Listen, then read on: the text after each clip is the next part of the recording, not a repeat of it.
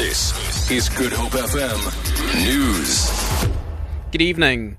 President, President Jacob Zuma rather has denied lying to the nation and parliament regarding a bond on his Nkandla home in northern KwaZulu-Natal.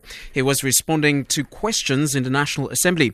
DA leader Mmusi Maimane claimed the president had misled the nation after the public protector and the constitutional court ruled his family had unduly benefited from non-security upgrades at his residence. Zuma explains. I did not lie.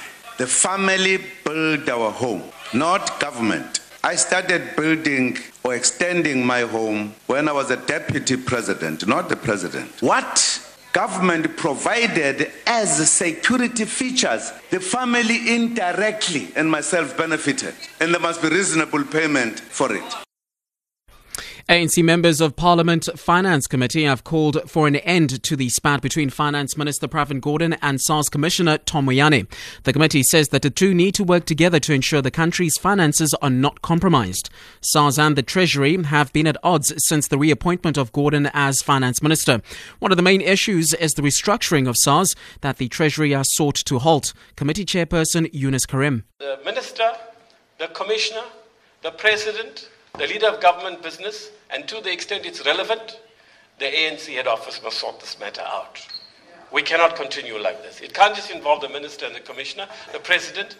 That's the signal we are giving. We cannot afford this thing, DG. When you come back in August, we are going to get very tough on that matter. A 35 year old man has appeared briefly in the Cape Town Magistrate Court for allegedly raping a University of Cape Town student. He faces charges of attempted murder, kidnapping, rape, and armed robbery.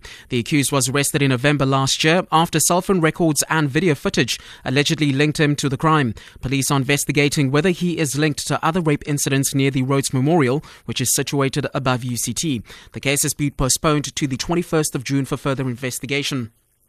And finally, artifacts from the Russian Arctic convoys based in Loch Ewe in the World War II are on display at the South African National uh, South African Naval Museum, rather in Simonstown. The South African Naval Museum, in cooperation with the Russian Embassy, opened the exhibition in honor of the country's personnel who took part in World War II.